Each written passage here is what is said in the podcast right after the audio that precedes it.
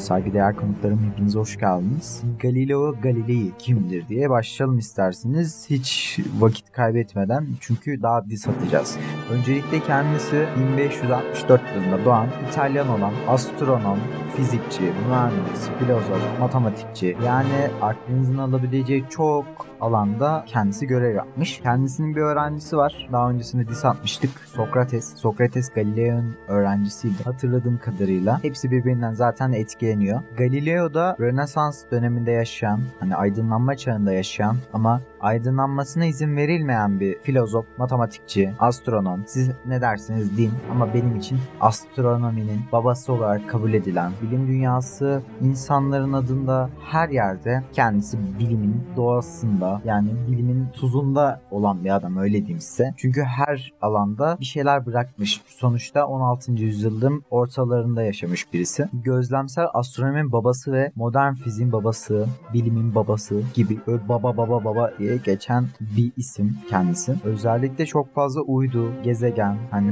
neye girerseniz girin. Giriyorsunuz wiki'ye, oraya yazıyorsunuz işte Mars yazıyorsunuz veya farklı bir gezegen yazıyorsunuz. Farklı bir gezegenin uydusunu yazıyorsunuz. Bulan kişi kim? Galileo Galilei 16. yüzyılda bulmuştur. Kendi teleskopunu, kendi yaptığı ürünleri kendisi oluşturan birisi Galileo. Bu yönüyle de zaten çok yönlü bir insan olduğu belli. Hani hem fizikçi, hem mühendis, hem filozof, hem matematikçi, hem astronom, hem İtalyan.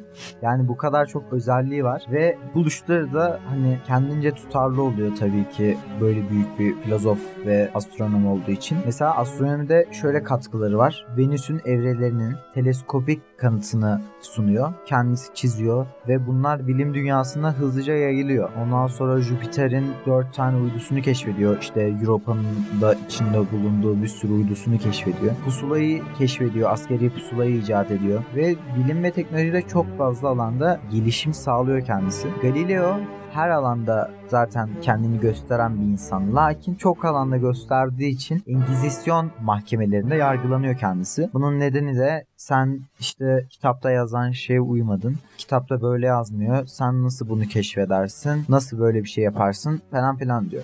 Bunun üstüne yargılanıyor ve ömür boyu hapse mahkum ediliyor kendisi. Ömür boyu hapis demek hani müebbet yemiş adam ama hala içinde söyleyemedikleri vardır eminim. Daha sonrasında hapishanede mahkum olduğu sıralarda kör oluyor ve daha sonrasında ölüyor. Yargılayan kişilerin de hani din adamları olması, hani sonuçta kilise yargılıyor. Dalalet suçundan yargılıyor hem de, yani sapkınlık. Neresi sapkınlık işte? Bilimin, din ve bilimin neden bir araya gelmemesi, neden karşı karşıya gelmemesinin büyük bir kanıtı bence. Galileo'ya gelirsek, adam her şeyi bulmuş. Her şey hakkında bir fikri var. Bu adama diss atmak bize yakışmaz. Çünkü bu adam her şeyi tutarlı. Hani yanlış bir şey söylediği yok. Mesela herkes yıldızlar hiç hareket etmiyormuş gibi düşünürken kendisi yıldızların hareket ettiğini düşünüyor, buluyor ve teleskopu da hani şu anki teknolojilerle karşılaştırılabilecek kadar büyük bir teknoloji içermiyor. Normal gidiyorsunuz şu anda en ucuz teleskop neyse onunla aynı görevi yapmıyor bile. Daha kötüsünü yapıyor. Çünkü hani şimdi bir sürü teknolojiyle birlikte gelişiyor ama bunu 16. yüzyılda keşfeden bir insanın